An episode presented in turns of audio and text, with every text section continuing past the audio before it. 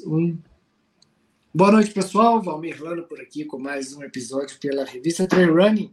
Esse é o RTR Trail Talk, episódio 91 desse ano, que está realmente incrível em todos os sentidos, inclusive para o podcast da revista Trail Running, que nas, nos últimos meses está né, tá tendo um, um número de reproduções bem significativos. E graças a vocês que estão aí ouvindo o nosso podcast, é claro que isso motiva a gente a trazer mais informações, a melhorar nossa, nossa, nossa qualidade aqui também e trazer notícias, informações e pessoas também para conversar aqui que sejam interessantes, né? É, é legal que é, aqui a gente também nem sempre vai trazer a pessoa que está nos holofotes, sempre, né? Claro que trazer um campeão de uma prova, uma campeã, um cara que está em destaque é muito legal, mas também a gente gosta de trazer assuntos diferentes, não só esse tópico né, de atletas em destaque, mas também é, atletas com outros tipos de, de histórias, com histórias de, de vida, alguma coisa que acrescente mais também na, na nossa vida, na sua vida, enfim. É, comigo aqui hoje, mais uma vez, meu parceiro Bruno Matos. Bem-vindo, Bruno. Fala, galera da revista Trail Running. Sejam bem-vindos ao nosso episódio 91 e dessa vez pela RTR Trail Talk. E hoje vamos conversar com, na minha opinião, acho que também é consenso entre todos os corredores de trilha, um dos maiores nomes do Ultra Trail Nacional, um cara que sem dúvida voa, na, voa nas montanhas, né, e possui diversos títulos importantes e ainda é um grande poeta, né, se inspira nas provas para escrever depois para a gente. Seja muito bem-vindo, Daniel Meyer. Valeu, galera. Um abração. É um prazer estar saindo da toca para falar com vocês aí, depois de tanto tempo. pois é, cara, é muito bom. Eu estava falando aqui de, de atletas no holofote. Você já viveu essa fase aí de, de estar em alta no, no com hype alto, né, cara? Todo mundo falando Daniel Meia, Daniel Meia, Daniel Meia. E você passou um bom período, um ano pelo menos aí, é, um pouco afastado, bem low profile, sem aparecer muito. Até no WhatsApp mesmo era difícil de conseguir falar com você. E agora, aos poucos, devagarzinho, você está voltando à cena, né, Daniel? Conta um pouquinho para a gente aí de como foi passar esse. A gente vai falar bem mais, é, mais para frente aqui, a gente vai falar bem mais detalhado sobre todo esse processo, mas como que está sendo para você voltar à cena do, do da, de competição? Então, cara, é, eu não saí de cena porque quis, né? é porque a tempestade foi gigantesca, foi poderosa e, e demorei para sair dela. E agora parece que estou conseguindo. O, o tempo ainda está um pouco nublado, mas eu já consigo ver um, um vislumbre de luz no horizonte e, e tendo conseguido, dá para dizer que retornar, né, é, fazendo a La Mission, pelo menos conseguir participar lá. Eu estava competindo, mas só pude só pude competir é, como deu, competi caminhando, hikeando. Como eu tenho um hiking muito forte, consegui fazer a prova ainda. Era um, era um risco fazê-la, mas não queria deixar aquela festa de, de lado, não queria perdê-la por nada. A La Mission tem um significado muito importante para mim. É, então, foi um risco voltar voltar à cena fazendo a La Mission, mas é, eu achava que caminhando dava e realmente correu tudo bem. E depois da La Mission ainda é, também consegui de última hora é, inscrição para o TMB Paraty, que era outra grande festa do, do, do nosso esporte. Aí, então, duas festas enormes no, no, no cenário nacional que eu não queria ficar de fora. E a princípio é, de como eu vinha enfrentando as lesões, realmente não tinha expectativa nenhuma de ainda conseguir fazer essas provas esse ano, mas, mas deu tudo certo. Que massa, cara. Bom, mas vamos voltar para falar um pouquinho de, de Daniel, lá de trás, que fez. Começou, olha, pra você ter uma noção, Daniel, é, um grande amigo meu, Eduardo Saliba, você deve saber quem que é. Sim, claro. Quando, quando ele fez a primeira prova dele de trail, que ele falava que ele era andarilho, né? que ele corria de uma cidade para outra, ele, ele ia a pé mesmo de uma cidade para outra. O meio dele de, de, se locomover era correndo, ele não participava de prova. E a primeira uhum. prova que ele fez foi o K42 lá em Bombinhas.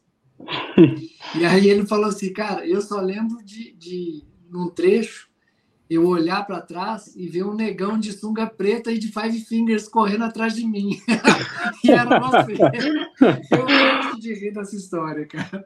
Você lembra de, de, dessa K-42 aí, cara? Cara, eu lembro, eu lembro, mas não lembro dele. É, é mas ele. Lógico. Você mas ele marca, né? De Sung, Five Fingers desse tamanho. Não tem como, né? Não tem como não notar. É, mas ele fez um post há um tempo atrás aí falando disso e aí eu nem fazia ideia disso que foi inspiração para ele para correr de sandália e tudo. Isso.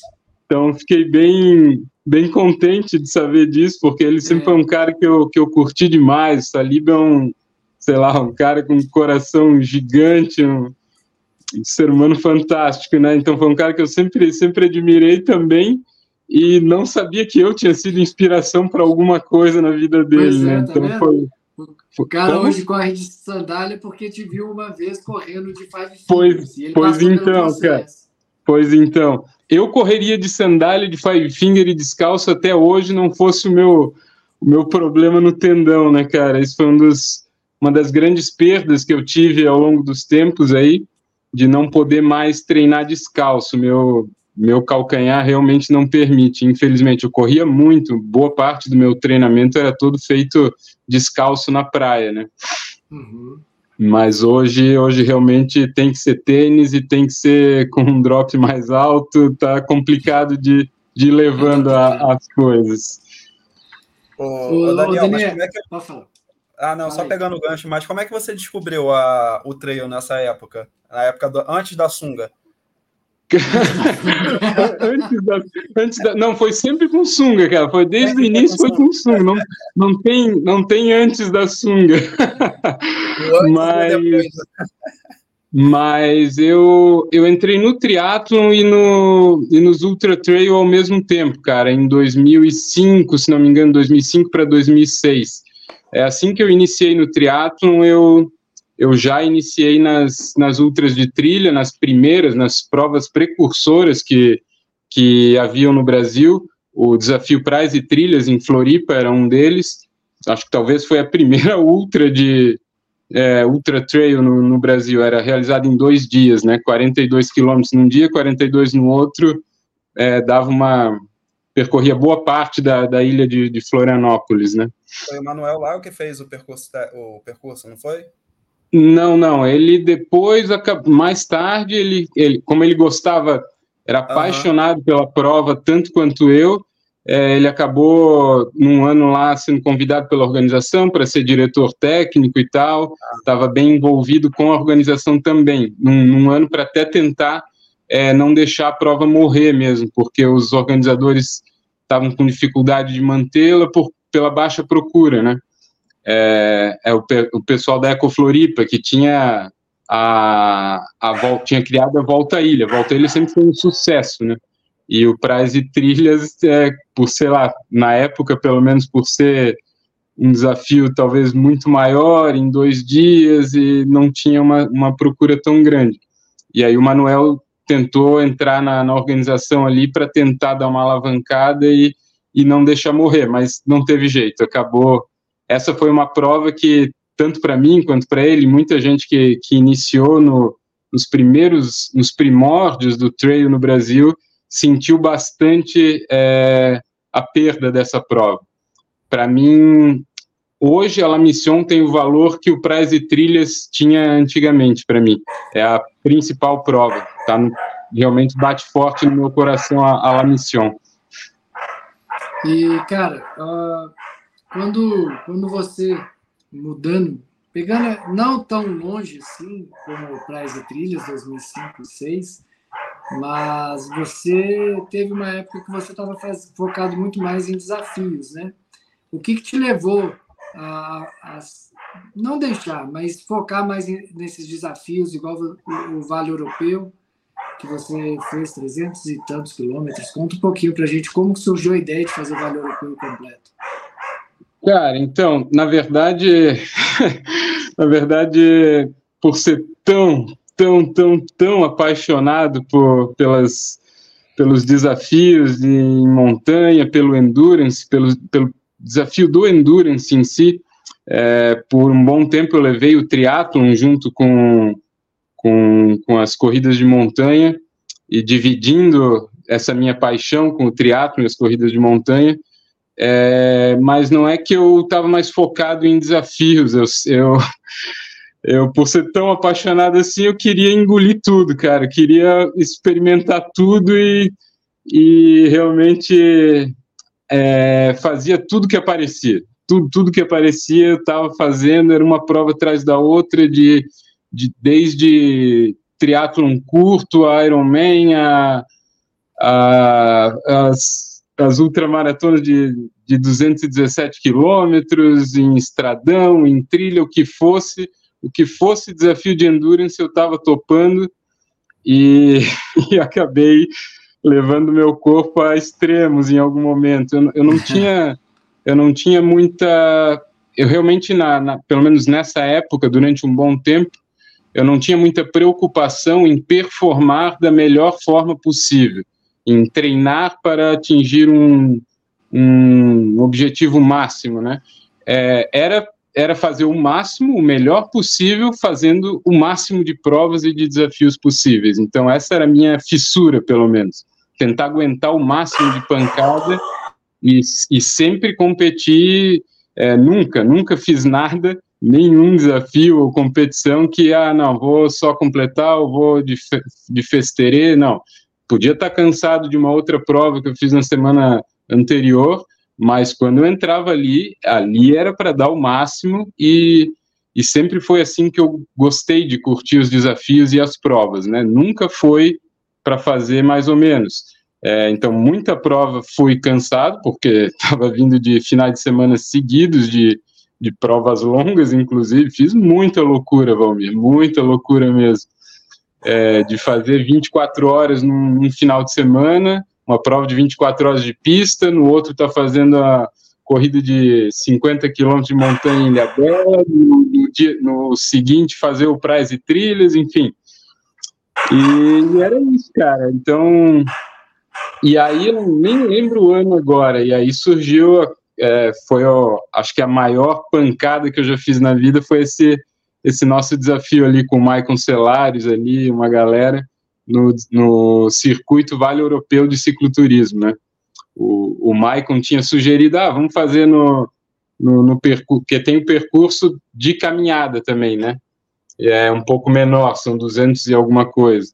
E tem o percurso de cicloturismo, que é 300 e... fazendo todos os adendos da 315 até, até um pouco mais do que isso. E, e, eu falei, não, mas vamos fazer, vamos fazer 300 então, vamos fazer o do cicloturismo. E aí, cara, a gente foi conversando e, e acabou saindo esse desafio aí, muito louco. Que não é, ou pelo menos na época eu até corri um pouco melhor, assim, em estradão e tal, mas a minha, tu sabe que a minha, a minha pegada é terreno técnico, é montanha e lá é só estradão, né? Entendi. E teve, teve esse percurso que vocês fizeram aí, é, vocês passaram é, momentos ruins também, assim, né? De baixa. Como que foi a, a dinâmica que vocês montaram? Quantos dias? Se alguém quebrou e o outro animou e é, continuou o percurso? Cara, então, o, o primeiro ano já faz um tempo, mas deixa eu ver se eu lembro direito.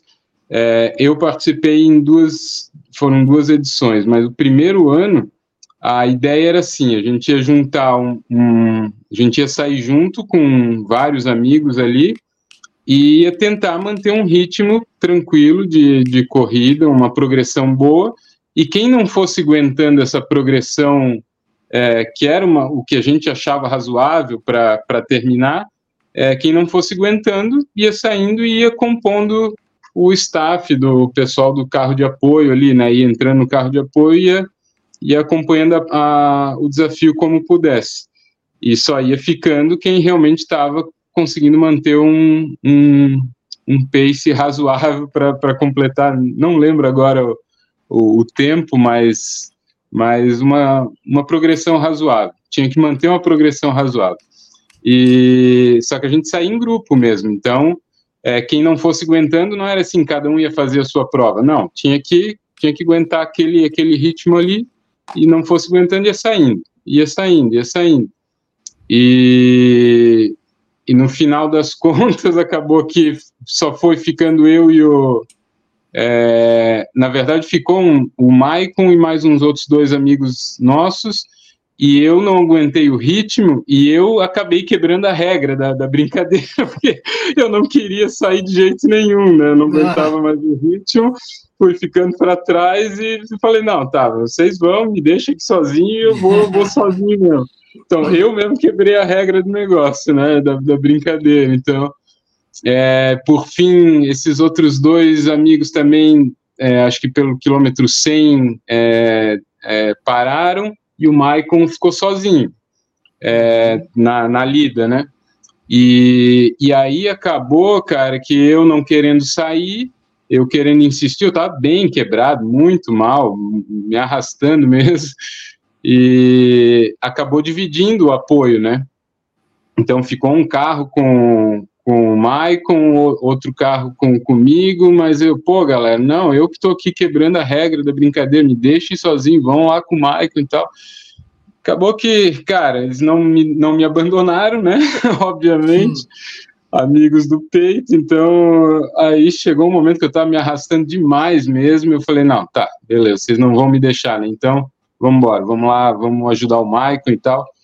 E, e aí, então, é, só o Maicon conseguiu e, e, nessa edição só o Maicon completou. Depois, mais, mais para frente, eu entrei, é, fui junto com ele, fui de pacer dele, mais um bom trecho. Acabou que no final completei mais de 200 quilômetros, somando tudo, mas, mas o cara que conseguiu já na primeira edição concluir com, com mérito foi, foi o Maicon. E aí no ano hum. seguinte a gente fez e aí não era essa regra, aí era cada um por si mesmo, cada um vai ter uhum. o seu apoio e, e aí, cara, passei um perrengue brabo de novo, me arrastei um monte, mas ressuscitei no meio da prova. O Maicon fez um mesmo, ele correu, cara, os primeiros 200 quilômetros, o cara realmente manteve um ritmo alucinante ali, ele conseguiu é, progredir muito bem e depois praticamente pelo que eu sei, caminhou 100 quilômetros, mas mesmo assim foi uma caminhada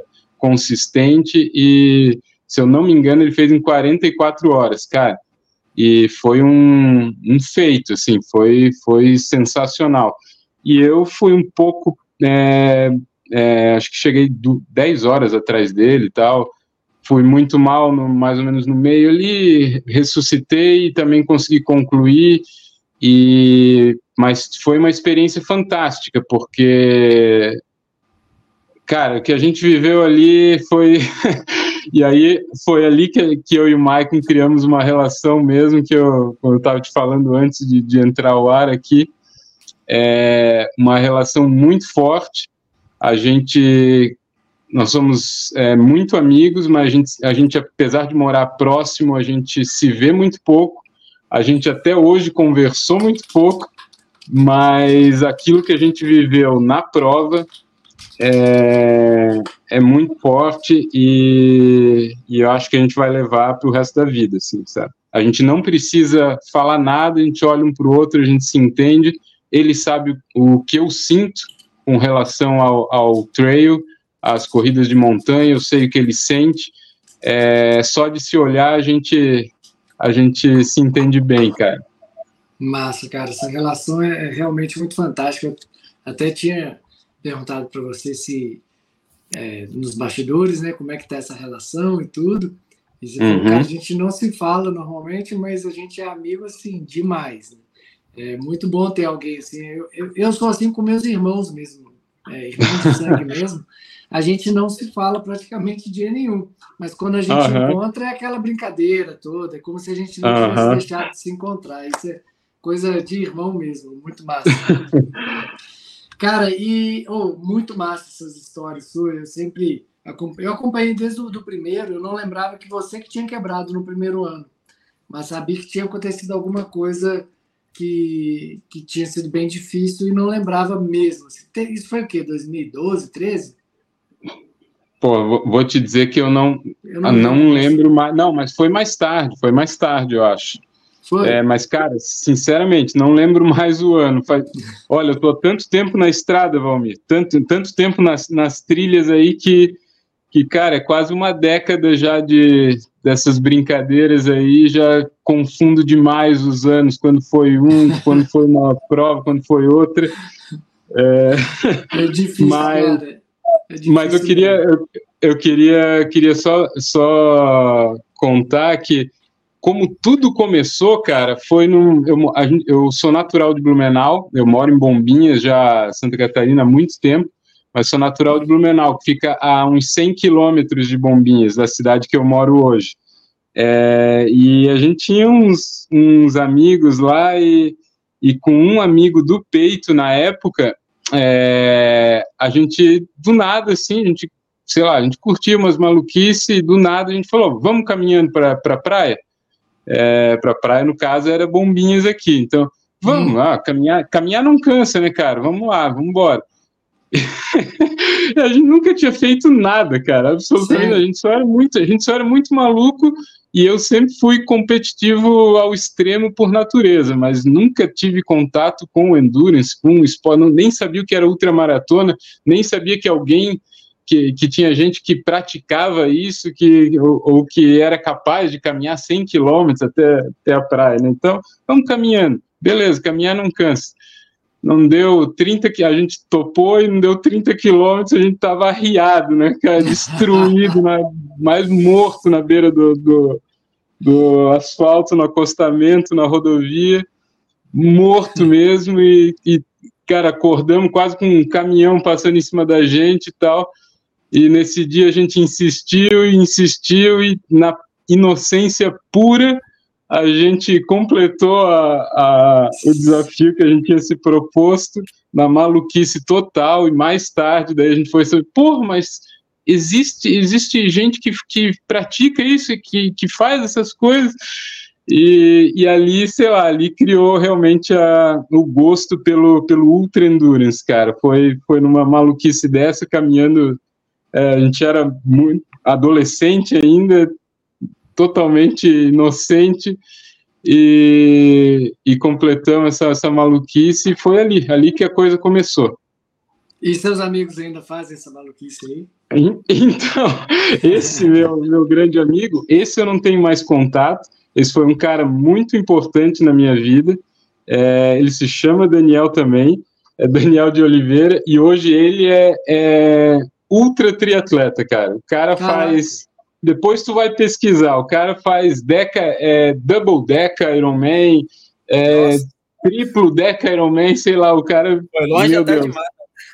É, é, é, o ultra, ultra triatlon mesmo. É essa parada que ele curte, que, é, que tem muito mais a ver com, com realmente é, explorar o, os limites mentais mesmo do que físico, né? Porque para fazer essas coisas não é nem tanto físico, é, é realmente ter uma vontade imensa de, de seguir um, objetivos maiores, enfim.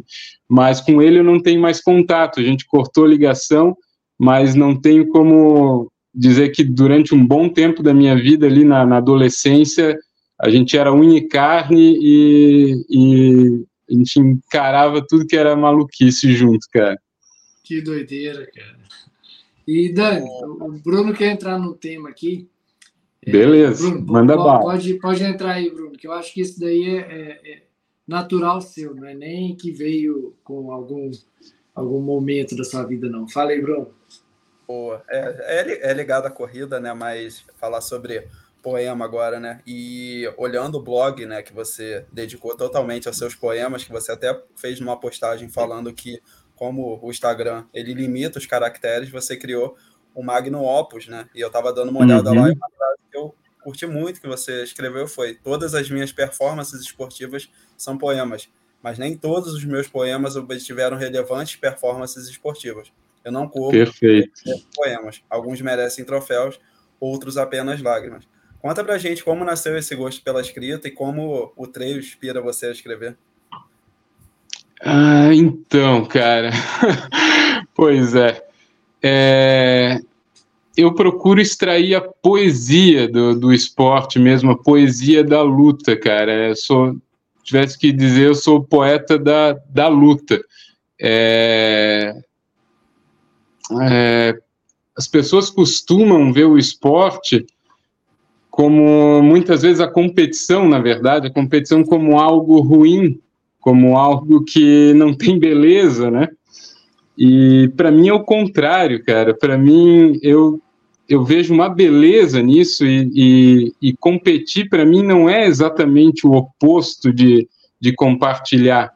É, eu vejo que muitas vezes as pessoas têm, têm até é, uma certa, sei lá, um, um pudor, uma vergonha de, de, de falar que são muito competitivas e que, e que é pelo pódio e que é pelo e que eu quero ganhar do outro, né? E que é, sempre as pessoas vêm numa, numa defesa, assim, quando, quando a gente toca no assunto competição, uma defesa no sentido de é, não, é, é, a batalha é comigo mesmo, a luta é sempre comigo mesmo, né? Não, não quero ganhar do outro.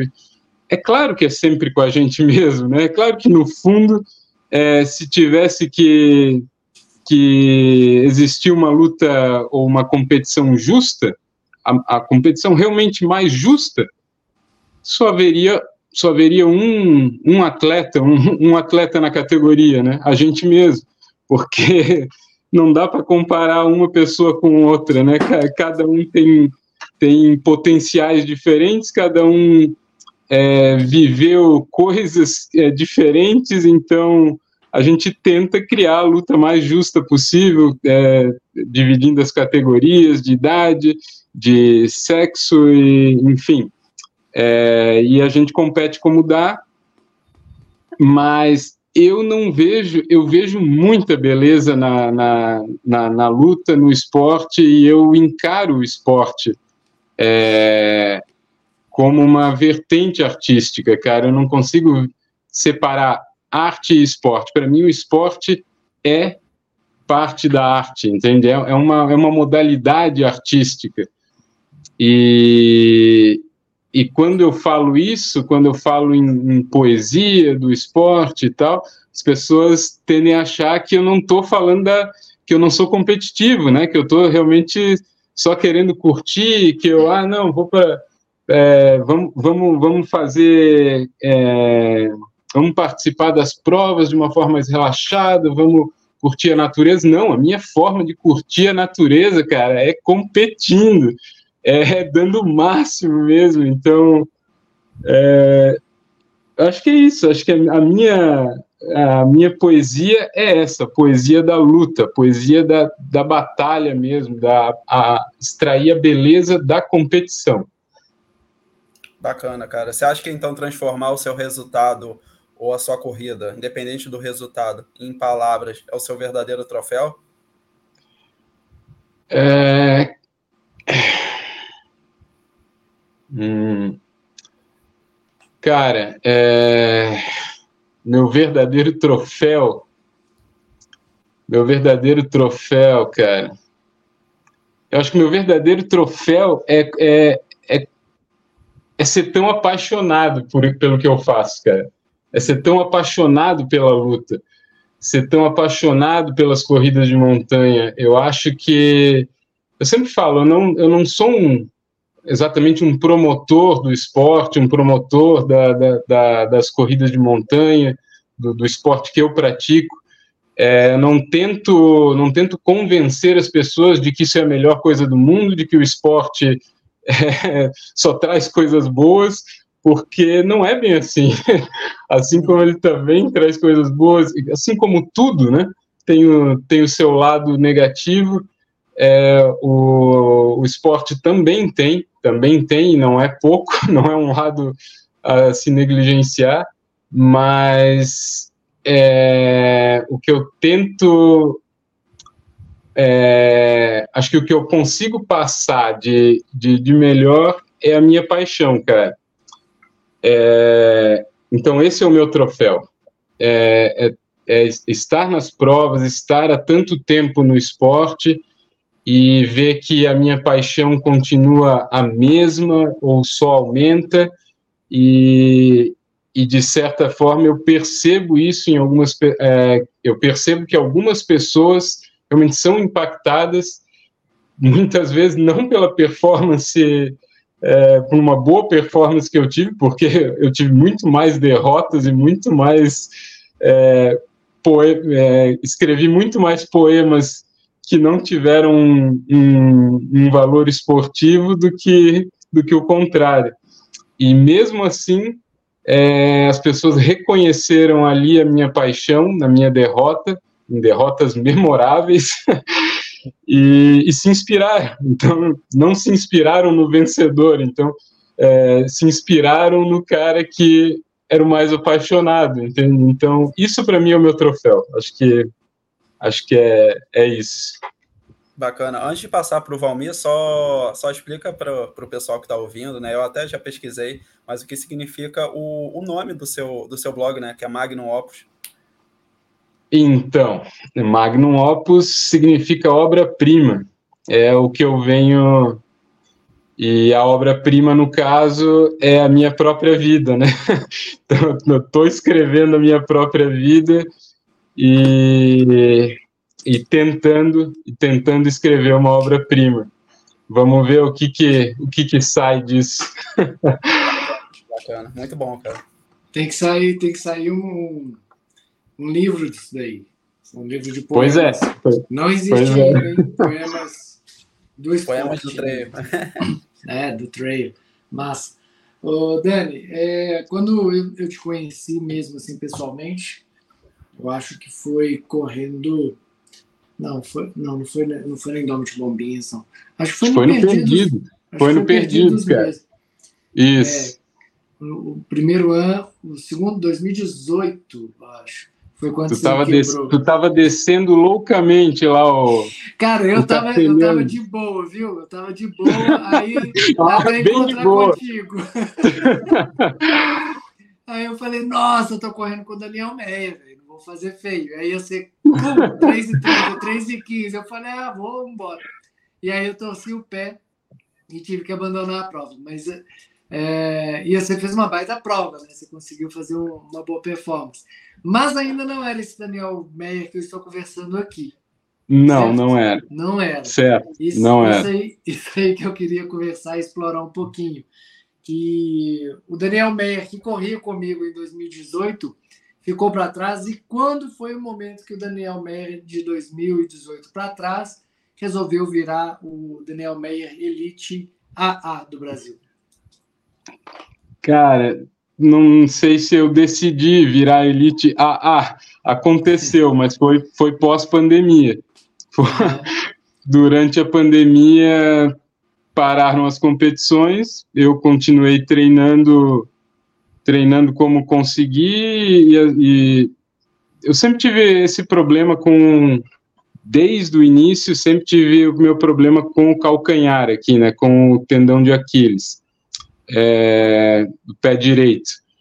E então sempre tive, treinei a maior parte dessa, quase essas duas décadas aí como triatleta. Mesmo quando deixei o triatlon, é, eu sempre me mantive sendo um corredor que corria pouco, porque dividia muito com natação e com a bike, né?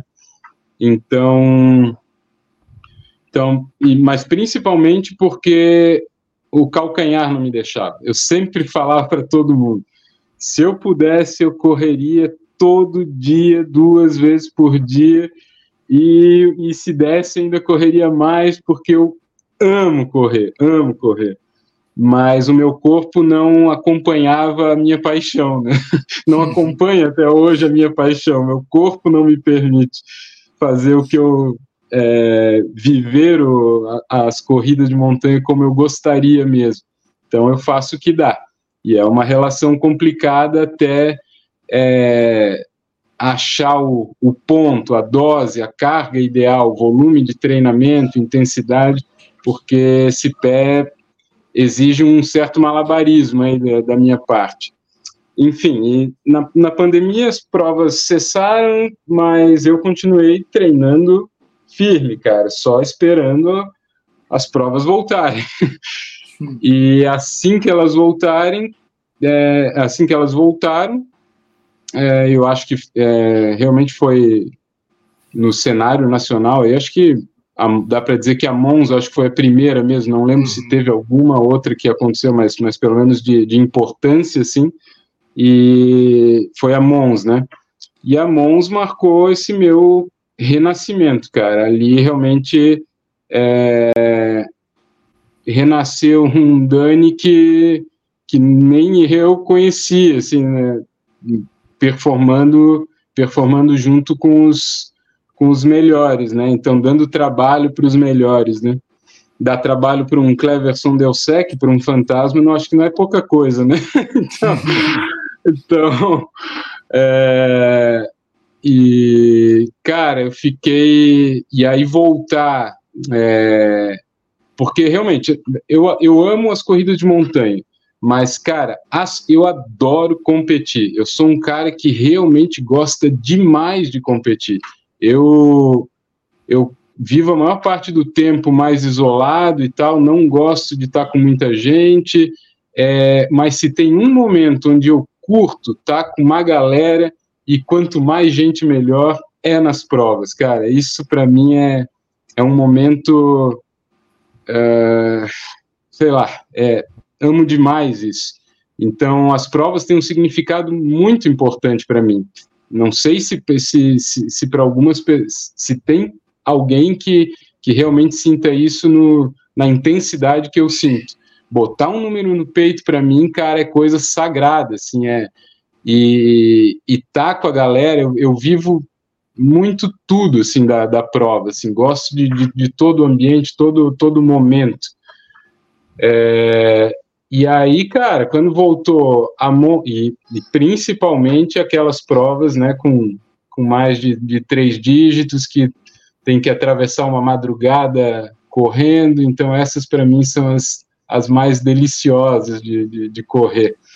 E aí eu porra, volto da, sai da, a gente sai da pandemia, volta a primeira prova e é a Mons, e eu consigo, pô, ter uma prova, é, a minha irmã sempre brincava comigo, ah, não, mas, tá, tu pode até gostar das, das de três dígitos, não sei o quê, mas acima de, de 100 quilômetros tu é o incógnitos, né, que eu sempre quebrava, né, sempre nessas provas, então eu, pô, ficava bravo pra caramba, que ela falava, não, tu é o incógnitos, é o incógnitos, e aí chegou na Monza e, pô, pela primeira vez eu acertei, parece que eu aprendi a correr, entende? Parece que eu aprendi a respeitar o meu ritmo de prova e fiz um provaço lá, cara.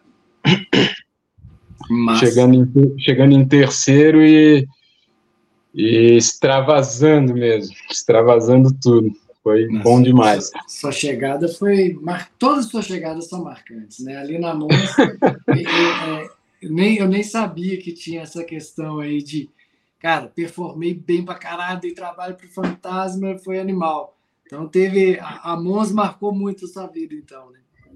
Marcou demais. A, a Mons é, foi, a, foi o realmente. Você onde eu acompanhava a galera, né? É, eu, pô, ali foi virada de chave, ressuscitei, cara. E depois a outra prova foi Cambotas. Cambotas, assim, eu recuperei realmente, é, porque aquele percurso de Cambotas foi no mesmo ano ali, né, na sequência. O percurso de Cambotas, cara, é, um, é poesia pura, é, é, o terreno é, é, tão é técnico do jeito que eu gosto, é uma imersão num, num ambiente de montanha que é que é o meu habitat mesmo apesar de eu morar na praia, mas, cara, é, ambiente natural de montanha, para mim é estar ali e competindo, não tem nada igual, cara, nada que se compare a isso. E eu estava lendo Cambota, e, e Cambota, Cambotas, então eu recuperei a, o amor mesmo, a paixão, onde eu já estava. Uhum. É porque é, pré-pandemia eu estava cansando assim de, de resistir, de fazer malabarismo com esse pé aqui, que com essa lesão e tal. Não sabia mais como é, continuar, entende? Como o que, que eu ia fazer para continuar tentando correr, né? E, e, então aí consegui voltar com a Monza ali, e aí Cambotas foi para realmente é, marcar. E exatamente, exatamente. A paixão, realmente, a poesia voltou e voltou forte. Cara, e, e, o legal é que Cambotas, eu acho que nem sei se a gente vai conseguir reunir tanto atleta de elite numa mesma distância como foi em Cambotas, né? Que você vê a. Indomit, La Mission desse ano, estava todo mundo lá, mas estava nos 80, estava nos 50. Separados, é, exato. Sepa... Cambotas foi todo mundo no mesmo ano, na mesma Exato. Isso eu a, acho que vai ser a, difícil de repetir, cara. A primeira edição de Cambotas realmente foi. Então, eu, eu achei sensacional, porque não tinha essa separação dos atletas, né? Que é. sempre acontece.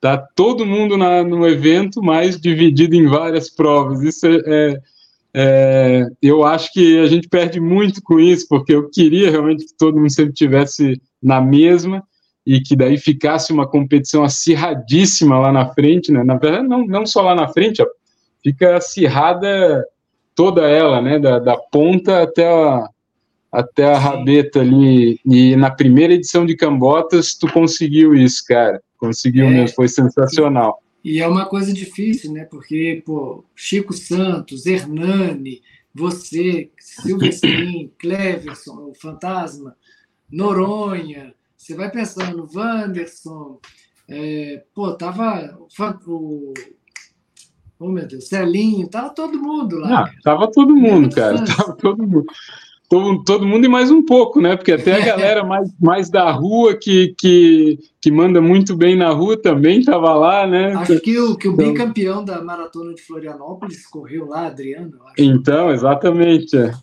Então, assim, tava, tava, foi, foi legal, cara. E o percurso de Cambotas se mantém o mesmo e não sei se eu vou conseguir colocar o mesmo tanto de atletas lá de novo na mesma distância, mas a ideia é essa, cara, manter Cambotas com o nível competitivo lá em cima. E assim, primeira mão, estou negociando com um atleta português aí que, uau, cara vai, vai vir para elevar um pouco o nível de performance aqui dos atletas brasileiros e é o que a gente precisa, né, cara? A gente fala, pô, vamos lá fora é, competir com os caras, mas é importante a gente também é, trazer alguns para cá para competir, como aconteceu em Paraty agora, a gente viu é, no 55K lá da, da Paraty Bio TMB, o 55K sendo dominado pelos gringos, né? E aí eu fiquei, até na, fiquei até na cabeça assim, pô, será que se os nossos melhores, o Silvestrinho tivesse no 55, o que, que será que ia acontecer, né? Isso é uma questão para depois, né? E a gente nunca. O, o, si, o si é foda, né? Mas eu vou é. dizer, cara, se o Silvestrin tivesse lá, dava Silvestrin sim, cara. Eu também acho, também acho. Eu também acho. Eu, eu acho porque, assim, o que eu penso do Silvestrin é o seguinte: pelo menos até provas de até 50K, onde pô, ninguém chegava perto, ele, ele era no, no nível tão acima de todo mundo que ele não precisava de fazer mais do que ele fazia para ganhar. Então, Nunca fez. Nunca, então, nunca precisou é, fazer. Nunca precisou. Então, eu acho que se tivesse alguém para apertar ele, ele só ia finalizar a prova mais rápido. Eu, exatamente. exatamente. então, eu acho que esse é o nível que a gente está falando de Silvestrin.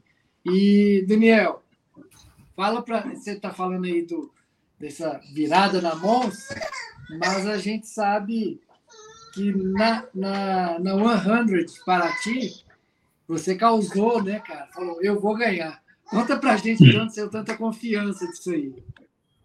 Ah, cara, porra, tem vezes que parece que os, os astros se alinham, né, cara? Então, é, então é, passando ali virada de 2021 para 2022, terminando com Cambotas, que eu terminei com empolgação lá em cima, com a paixão renovada pelo, pelas corridas de montanha. É, o calcanhar estava me dando um, um alívio, e, cara, eu segui firme, segui. Já iniciei a temporada de 2022 é, muito focado, dizendo: não, vou esquecer o mundo, eu vou entrar numa bolha aqui que é só treinar e, e vou ver o que, que vai dar disso. E treinei, cara, e treinei, treinei com. Não só treinei muito, mas muito atento ao, a tentar achar a dose correta, que sempre foi uma dificuldade imensa. É, não do que o meu corpo como um todo aguentasse, mas principalmente o calcanhar.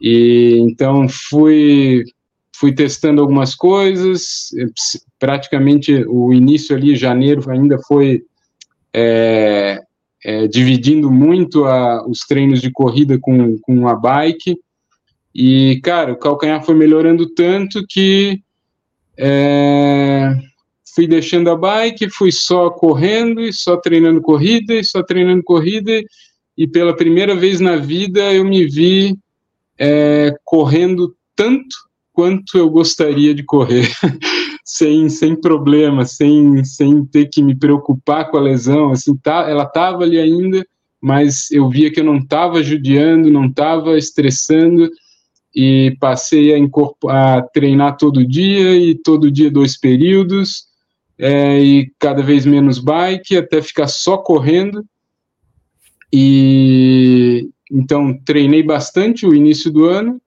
e e tudo foi acontecendo, cara. Eu nem imaginava que nessas alturas do campeonato, depois de tanto tempo de estrada aí, de, de, de tempo no esporte, o, o fosse conseguir é, treinar desta forma que eu estava treinando 2000, no início de 2022. E aí entramos na fui para a primeira prova, que foi em Dome de Pedra do Baú, 80 quilômetros, já me sentindo muito bem treinado e muito, muito confiante com, com o que eu tinha realizado nos treinos. E, cara, emplaquei uma baita prova. É, a Mons e Cambotas até foi, tive performances boas, mas você vai ver, pontuação ITRA não foi tão boa assim. É, aí no, na Indome de Pedra do Baú foi mais uma outra virada, mais uma uns degraus aí que eu, que eu subi porque aí bateu a, minha pontuação ITRA foi pela primeira vez lá próximo dos, dos 800, né? Se eu não me engano, foi 776 e 772, sei lá. E foi muito boa e, e numa prova em que, cara, foi uma disputa fantástica, do jeito que eu gosto, assim, obrigado mesmo, porque eu vim mais de trás, eu, como já tinha aprendido a respeitar o meu ritmo nessas provas mais longas, então eu vim de trás, fazendo uma prova de recuperação, quando vi estava lá, já tinha passado o Diego Tales, já tinha passado o Cleverson, meio arriado num posto de um PC lá, e assumia assumi a segunda colocação. E fiquei na segunda colocação até próximo do final, quando o, o Thales e o Cleverson realmente juntaram de novo, e, e aí a gente na raça, foi brigando até o fim. E o Cleverson acabou sendo segundo, mas eu muito próximo dele. E, cara, numa prova fantástica, que eu realmente não tinha mais nada para entregar, foi praticamente redonda, dá para dizer. Uma performance fantástica. Ali, então, e aí deu de novo, né? O, o, o resultado foi repetir o da Mons, né? Celinho, Cleverson e eu, né? Na, na mão tinha sido Celinho, Cleverson e eu, e, e, e no Indomit repetiu. E aí, cara, porra, sair do Indomit não foi só ter feito uma, uma baita prova, ter, ter feito um bom treinamento até ali, ter feito uma, uma boa prova. Foi realmente sair dali inteiraço também, é, me sentindo muito confiante para o próximo ciclo ali até a, um, um, ciclo curto até a, a 100 que na verdade Indomit Pedra do Ouro era, servia já como um teste, né, como um, um último longão, assim, digamos, para Claro que a prova não foi não foi um treino, foi foi prova mesmo, foi paulada, né? mas era um teste para 100, para ver o que, como é que eu estava, né? E saí dali muito bem e, e continuei dando, dando, dando seguimento aos treinamentos na mesma, na mesma linha do, do início do ano e só melhorando e só melhorando. Cara, até que eu, eu cheguei num ponto na minha vida, assim, num, momento que foi, sei lá, o, o, ápice da minha vida toda mesmo, eu posso dizer. Eu estava correndo tanto quanto eu sempre quis, é, treinando os treinamentos realmente fluindo, né, vendo os resultados, não era só só estar tá correndo tanto quanto eu queria, mas estava performando, estava sentindo, percebendo a evolução. E cara, chegou um momento que o sentimento de que ninguém podia vencer, de, ninguém podia me vencer na 100 era tão, sei lá, tão transbordante que eu, cara, vou para mim isso é certo, e eu vou compartilhar esse negócio aqui, isso que eu estou sentindo. e aí deu vontade, cara, de compartilhar. Então não era, não era exatamente uma certeza, mas foi um momento da minha vida que, que o sentimento de, de perfeição, de. Cara, de perfeição, acho que essa é a palavra mesmo. Eu não, não, não precisava de mais nada, entende? Parece que estava tudo, tudo, tudo como eu sempre sonhei, então parecia, parecia um sonho, e era real. E eu vou compartilhar isso sem pudor algum, e espero que, que ninguém tenha entendido como arrogância, até falo disso depois, porque não era arrogância, era realmente tanta paixão, tanta, tanto amor, tanta é, sentimento tão bom o ápice de uma vida e que eu queria compartilhar com todo mundo. Era isso.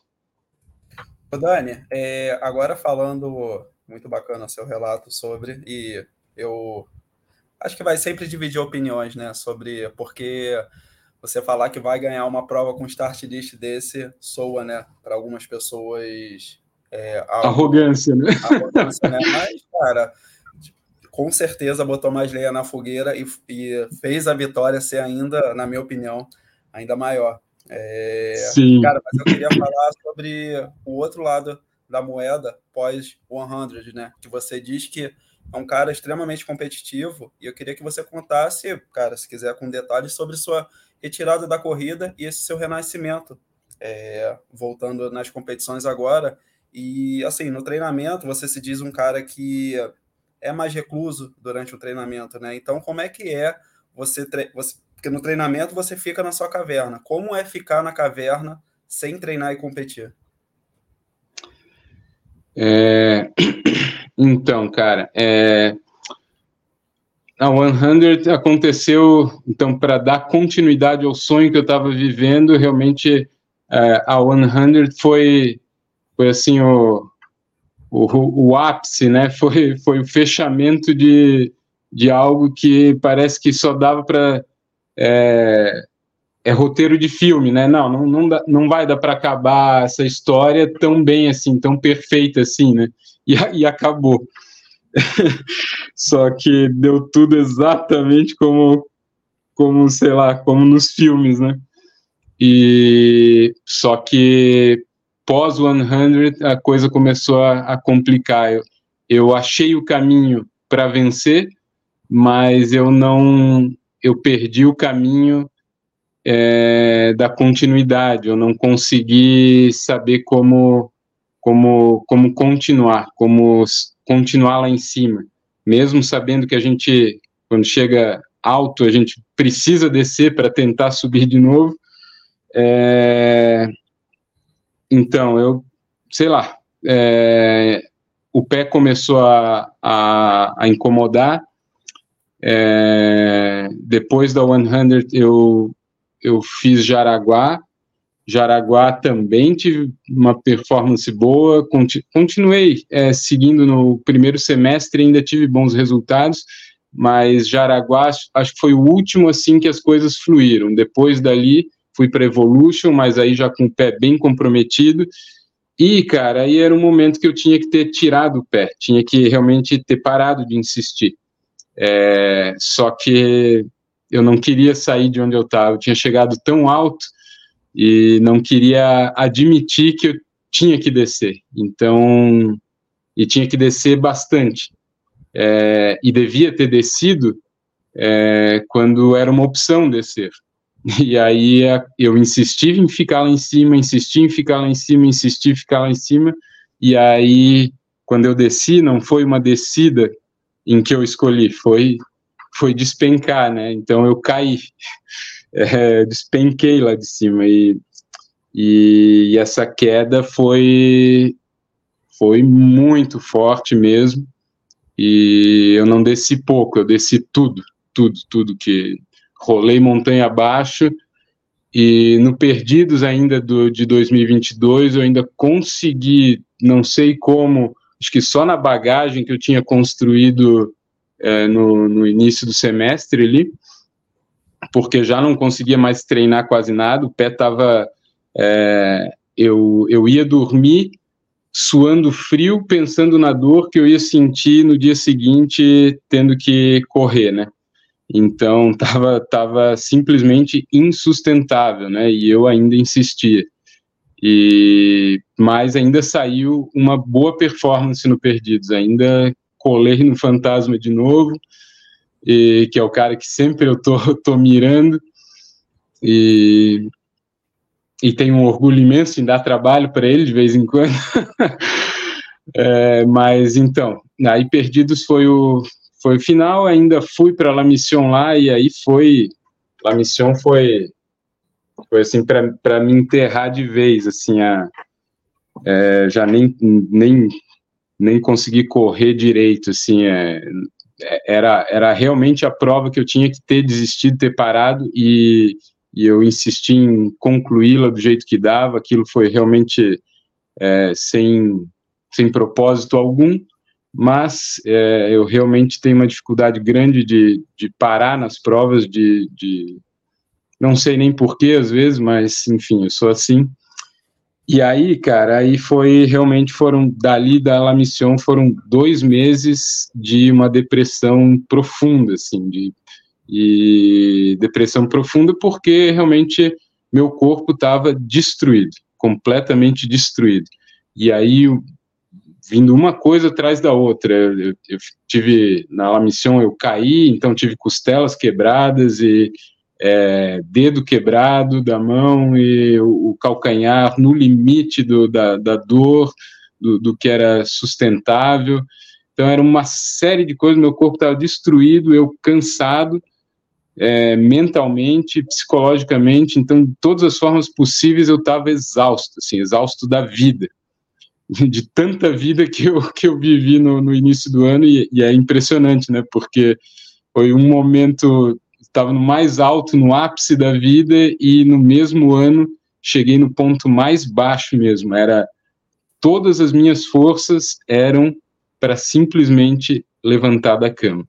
A, a mesma força que eu que eu despendi para vencer o 100 na, naquele momento ali no segundo semestre de, de 2022 foi eram forças simplesmente para levantar da cama e foram dois meses assim cara de, de muita dificuldade eu não não não vê nada, assim, não vê nenhuma possibilidade de retorno. Mas a paixão sempre continuou, cara, só não tinha mais corpo, não tinha mais, sei lá, não tinha mais forças, mas tinha paixão. E, e cara, assim que eu, que eu pude começar a, a, a levantar, é, voltei para as provas, voltei, voltei, voltei a tentar treinar, tentar correr. Acho que no final ali de final do, de 2022, no segundo semestre, ainda fiz uma prova da, do, do Maicon e da Débora, da UT aqui ainda, isso é mais para participar e até coisa parecia que, que ia dar um tinha um vislumbre de, de retorno, mas aí acabou acabei tendo outros problemas.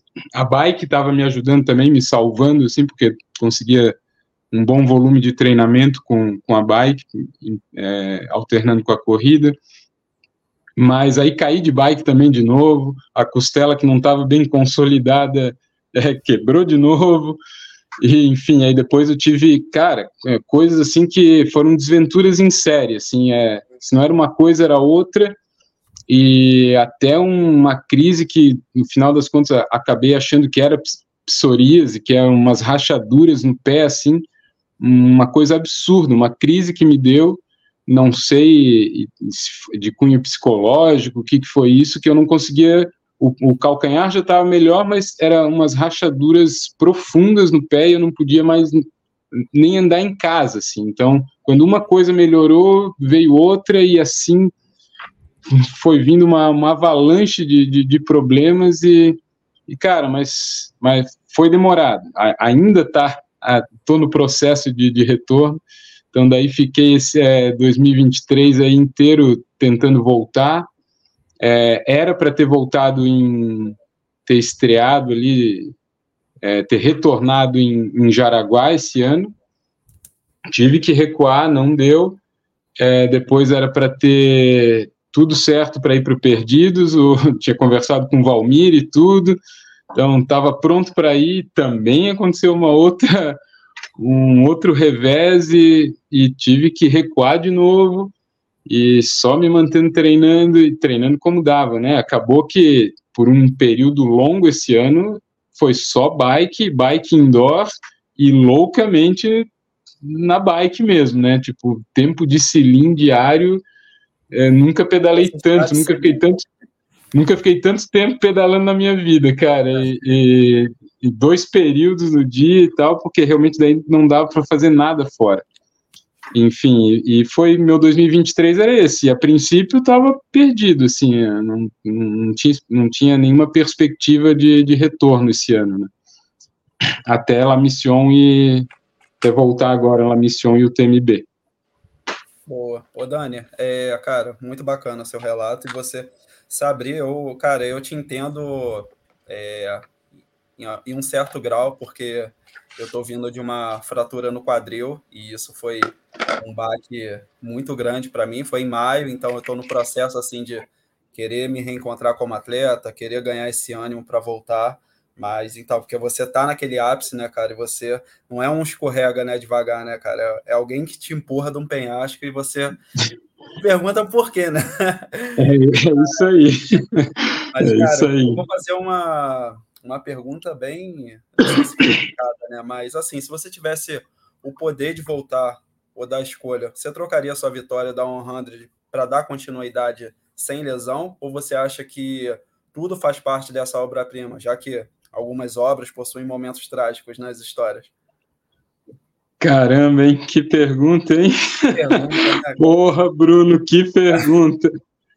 Cara, é, é foda, porque é, é uma coisa que eu acho que até falei pro até falei pro Maicon recentemente, é, trocando mensagem com ele, falando que eu tô, parece que tô voltando, parece que tô saindo da tempestade, enfim, é, e cara, foi uma tempestade poderosa, foi, ela quase me consumiu, eu quase não sobrevivi a essa tempestade agora, é, foi muito tempo é, resistindo a ela e agora eu me vejo saindo e já olhando para trás e vendo, vendo que ela já está tá mais longe e não é um sentimento não é um sentimento de, de raiva, cara. É, eu não saio dessa tempestade amaldiçoando-a. É, eu agradeço, agradeço, porque ela não me consumiu. no final das contas, eu estou conseguindo sair. Ainda é um Daniel bem capenga, bem aquém do que gostaria. Não sei se realmente não, não, não faço ideia se eu vou conseguir performar no nível de da 100 outra vez. É, mas eu saio dela agradecido pelo que eu me tornei, cara. Hoje é, eu saio, uma parte de mim é essa tempestade também, e e é isso que eu sou agora, e um cara que enfrentou tudo isso. E é outro, é outro, vamos ver, vamos ver quem é que saiu dessa tempestade. É, eu não sei, eu não sei se esse cara ainda tem condições de performar no nível AA que o Valmir falou ali no, no Brasil, mas a paixão continua mesmo e o que eu tiver que fazer eu vou fazer. É, e, cara, eu acho que eu não. Não dá para dizer, porque não, a, gente, a gente sabe que não dá para voltar atrás, né? Então, não tem isso, não, não tem isso. É, eu, eu não. Eu realmente, a, apesar de ter sido pergunta, muito. É uma pergunta reflexiva, né, cara? Porque você não tem uma resposta, né? Você não tem como. Exatamente, é, exatamente. Foi muito ruim, foi. Quando eu estava vivendo tudo isso, foi péssimo viver tudo isso, foi um terror, foi é, realmente complicado, mas agora que eu consegui sair, é, eu saio agradecido, cara. Saio agradecido porque continuo com a mesma paixão e com a mesma vontade de performar como der. É, continuo extremamente competitivo, gostando das corridas de montanha, gostando de estar numa. É, amando estar numa, numa competição com outros atletas, com os meus companheiros de, de jornada aí é, não querendo nunca que ninguém alivie, continuando querendo que o maior presente que meus adversários me deem é a, a performance máxima deles, é o querer me vencer, não querer chegar de mãozinha dada, enfim. É, continuo gostando de tudo isso e vou competir no nível que me cabe, cara. Por isso que eu, por isso que eu fiquei tão feliz de, de fazer a La Mission, mesmo podendo apenas raikear, porque era a competição que me cabia, era o nível que me cabia. Ah, a, a, como é que um cara que estava é, competindo lá no alto, lá em cima, com os melhores do Brasil, agora aceita competir lá atrás? Cara, dá no mesmo. É, se é o que eu tenho, se esse é o máximo, então que seja sabe? Não, não importa. É, eu vou tentar, eu quero muito competir lá em cima, quero muito dar trabalho um dia, quem sabe, dar trabalho para o Silvestrin, voltar a dar susto no fantasma. Um susto no fantasma, então, quero muito tudo isso, mas se não for possível, a briga vai ser lá atrás, e, e, e se for só caminhar, a briga vai ser caminhando e que seja, cara. Bacana, bacana. Cara, é muito legal, Dani. Até você falando aí, eu ri, com tudo que você falou até agora, eu ia falar, então não existe a menor possibilidade do, de vermos o Daniel Mecros a linha de chegada de mãos dadas, né? Você já falou aí. Não, cara, e, isso é uma coisa que, olha, aí realmente esse vai ter que ter morrido e vai ter que ter aparecido outro, porque esse cara, não vai chegar de mão dada, cara. Eu, eu, penso, eu penso muito nisso, cara. Você, assim, coroou o que eu penso, que é falar assim, cara, não tem é, presente melhor que um atleta possa me dar do que não entregar o melhor dele e não aliviar. E é, é exatamente é isso, isso, que eu penso, cara. Você está numa é competição, isso. cara, você me ajudou pra caramba a prova inteira, eu te ajudei a prova inteira, teve um momento que eu te esperei, teve um momento que você me esperou.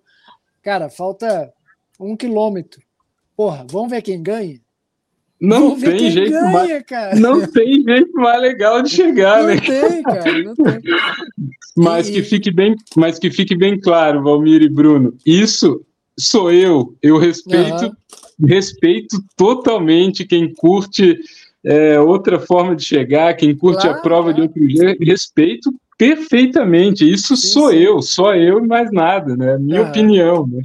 Eu, eu me enquadro muito com esse tipo de pensamento, cara. E, e também com o pensamento que você falou, de fazer o que dá para fazer naquele momento, né, dentro daquele determinado momento da sua vida. Isso, isso. Então, eu passei por isso também na La Mission. Eu fui com foco de fazer as 20 horas, consegui fazer as 20 horas que eu queria, dentro do que eu consegui treinar, dentro do que minha vida me permitiu fazer, eu sabia que eu conseguiria fazer a, a La Mission 80K. Claro, se eu tivesse treinado como deveria ter treinado, eu com certeza eu faria ali próximo às 16 horas, até um pouco menos que eu sei que eu conseguiria. Mas eu não estava nesse nível. Então eu aceitei isso e fui, cara, feliz, sorrindo, do momento que eu cheguei em Passa Quatro até o momento que eu fui embora de Passa Quatro. E eu acho que isso é uma maneira, isso que você falou aí, cara, não dá para andar lá na frente com, com os caras, porra, vai no seu 100% que você tá ali agora. Isso, isso é aí, é vamos, legal, cara. Vamos e, lutar a luta que nos cabe, né? Isso. E sem perder a, a, aquela, aquele brilho, né, cara? É, é o brilho que eu não tive, por exemplo, em Paraty. Em Paraty eu estava completamente fora do meu estado normal, assim, não sei o que aconteceu, que com 5 quilômetros eu já não queria mais estar ali. Não queria Caramba, estar ali com 5 quilômetros. Então eu falei, cara, se eu Isso. não quero estar aqui, eu não vou estar aqui, eu vou embora. Fui embora. Mas na La Mission, 100% de sorriso no rosto o tempo todo, e eu acho que foi mas, muito legal, cara.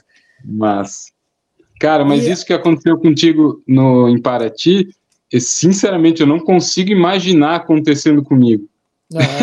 em, em, to, em todos esses anos, nunca passou nem perto de algo acontecer, ah, algo assim acontecer comigo, é estranho, cara. Né? Nem é imagino. É muito estranho porque foi a minha primeira, a primeira vez que aconteceu isso comigo.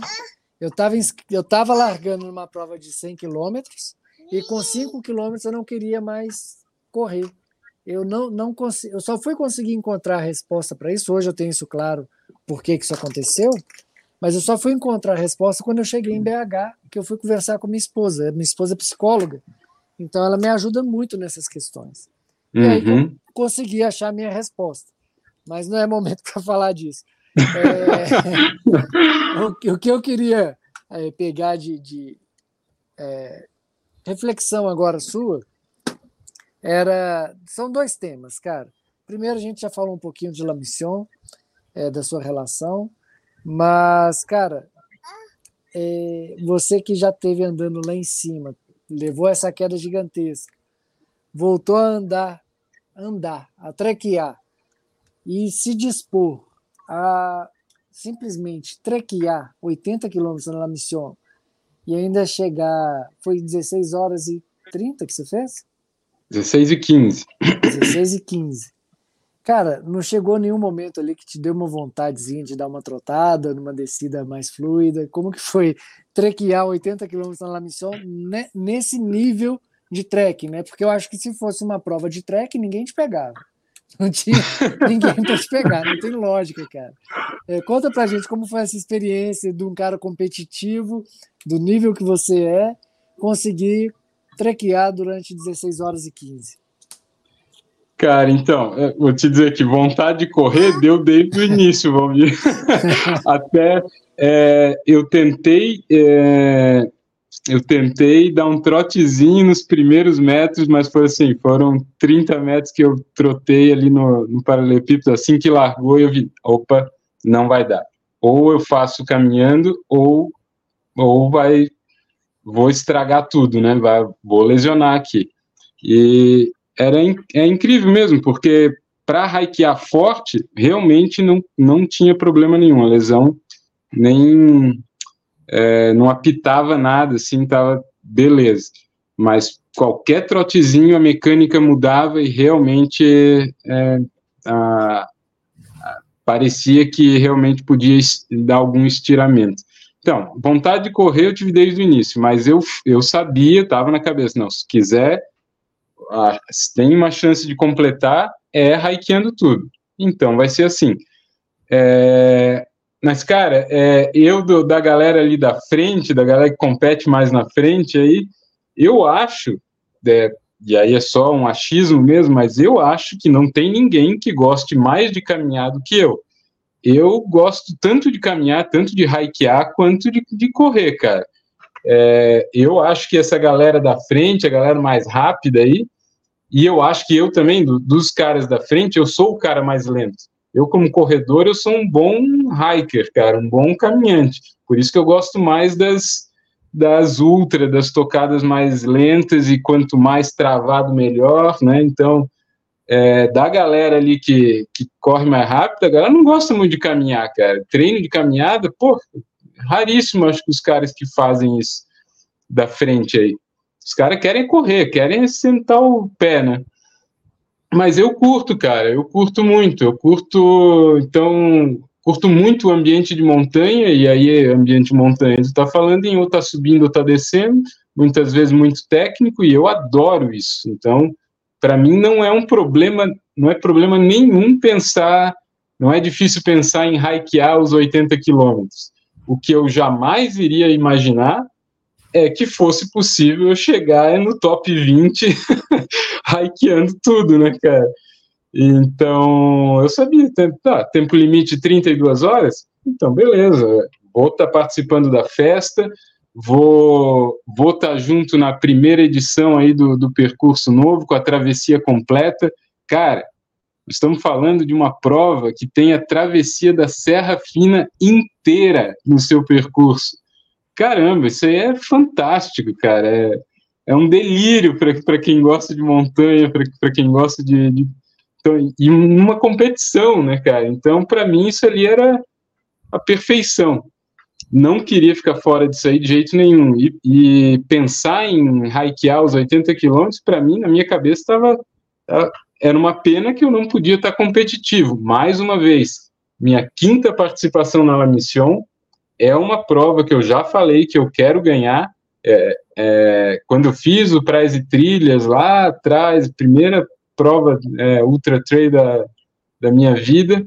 É, para minha família, eu falei assim, pô, eu ainda eu, eu tinha conhecido essa prova na revista impressa, era na revista Contra-Relógio, numa propaganda da revista, eu olhei assim, pô, essa prova aqui, e aí fui ver os tempos e tal, pô, mas isso aqui dá para ganhar com esse tempo aqui. Eu falei, eu vou ganhar essa prova e tal. Fui lá e levei na cabeça um ano, levei o segundo ano, levei o terceiro, e no quarto ano eu consegui vencer a prova, né? Então, precisei de quatro anos para aprender como, como domá-la. E a La Mission está demorando mais tempo ainda, cara.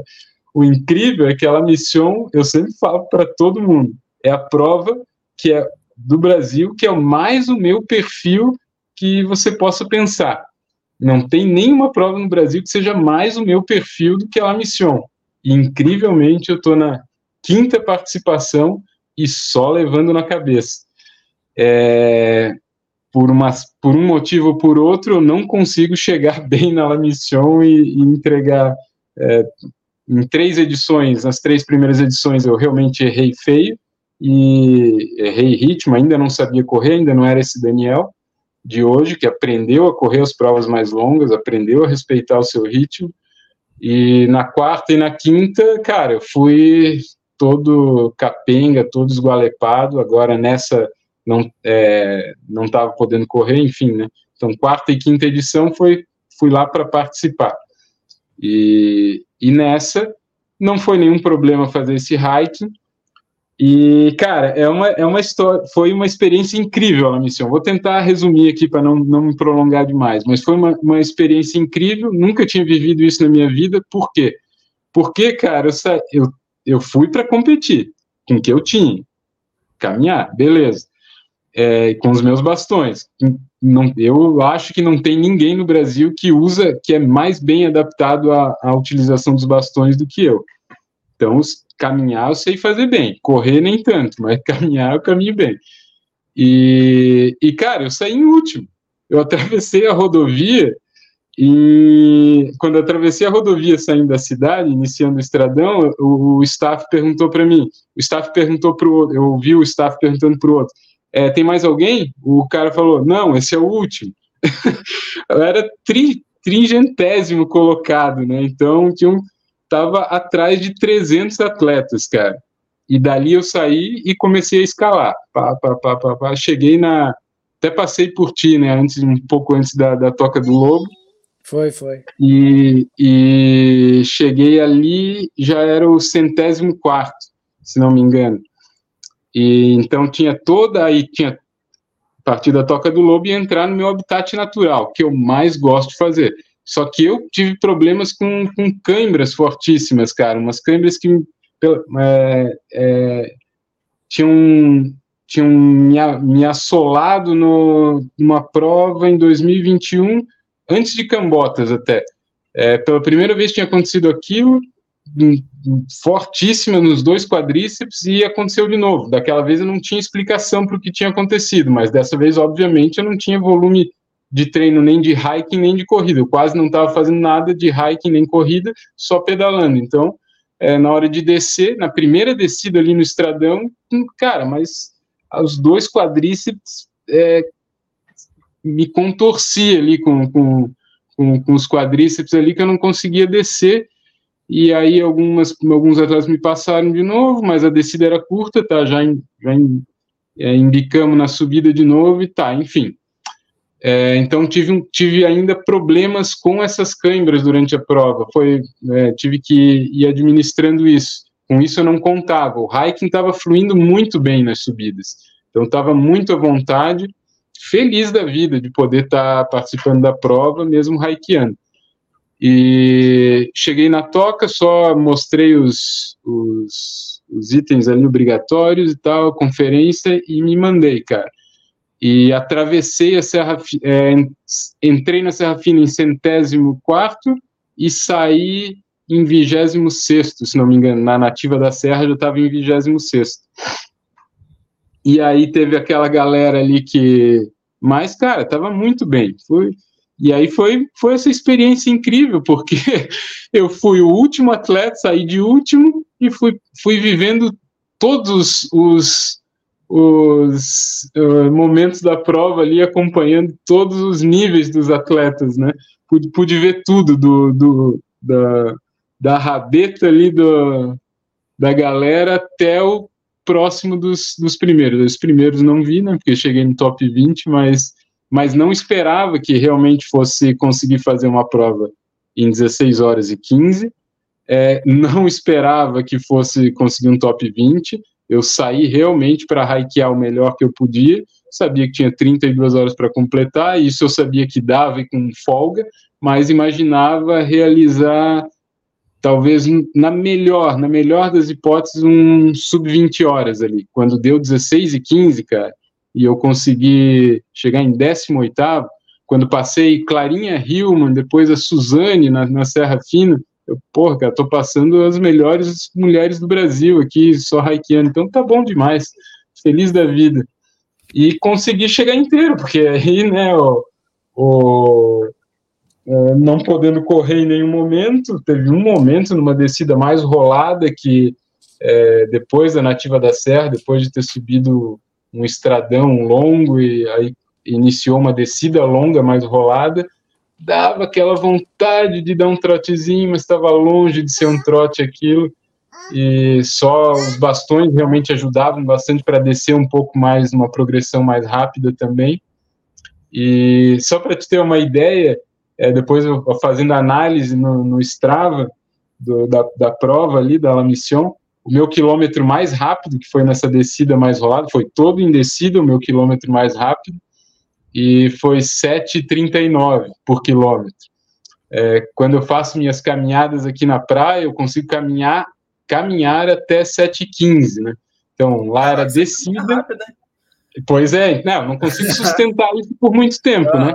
Não, não, é, não é sustentável por 10 quilômetros, por exemplo, se 7,15, mas se eu dou uma pegada caminhando, que está quase uma marcha atlética ali, é, mas consigo, consigo caminhar muito rápido mesmo, e me sentindo bem.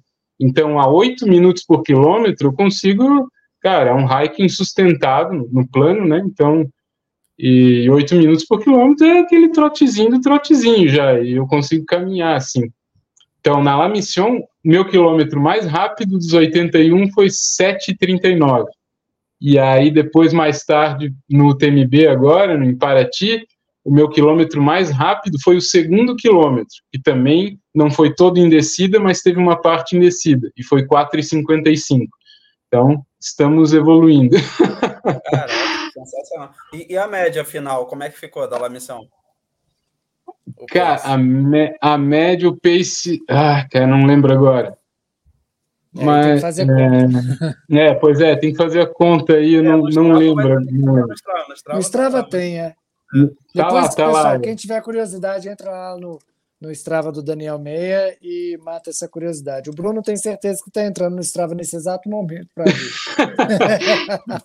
mas, mas foi, cara, para mim, pra mim, pra mim foi realmente incrível, incrível, foi, foi surpreendente que o meu hiking rendeu tudo isso no, na La Mission. Eu fiquei muito satisfeito, porque é, tem até alguns vídeos, eu, eu, vi vários vídeos da galera que, que correu a prova e, e, ah. e filmou a largada e tal.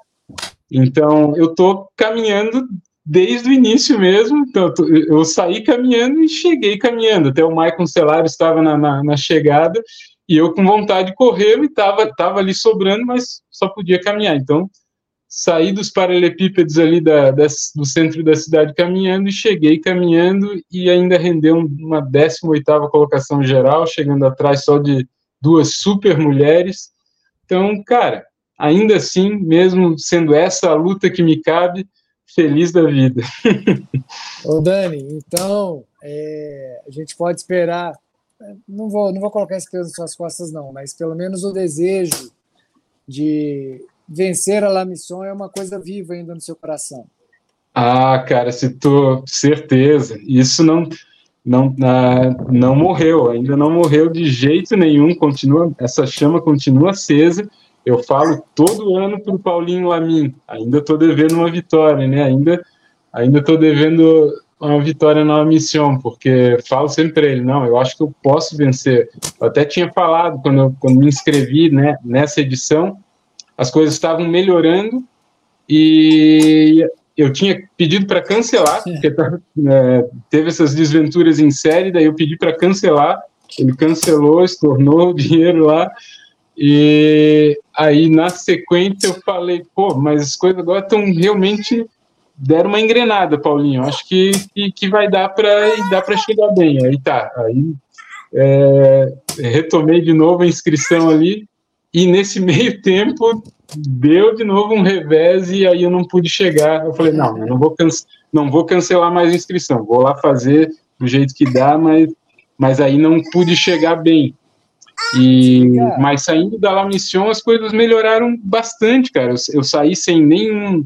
Tinha o risco de, de piorar alguma coisa da lesão, mas pelo contrário, saí melhor. E aí, tanto que decidi de última hora fazer o TMB Paraty, e foi outro resultado inesperadíssimo para mim. Eu jamais ia imaginar que eu ia conseguir, um, do jeito que eu estava, um top 10 lá também, né? Então, cara, é isso que eu ia perguntar para você. Bom, passando já por La Mission, você falando que é a prova que mais encaixa no Brasil com o seu perfil. É, acredito muito disso por conta da distância e o, o nível de o nível técnico né, da prova, a travessia completa uhum. da semifina. Mas a pergunta que eu quero te fazer é a seguinte: olhando La Mission e o percurso que 100% do que você disse aí é o que você mais gosta, e olhando para 100, que você teve o seu ápice, você tem uma preferência em uma distância, vamos dizer assim, porque, cara, você fez 21 horas na 100, que é um resultado a nível internacional para 100 milhas. E La Mission, por mais que você não tenha encaixado, é a prova que você quer vencer.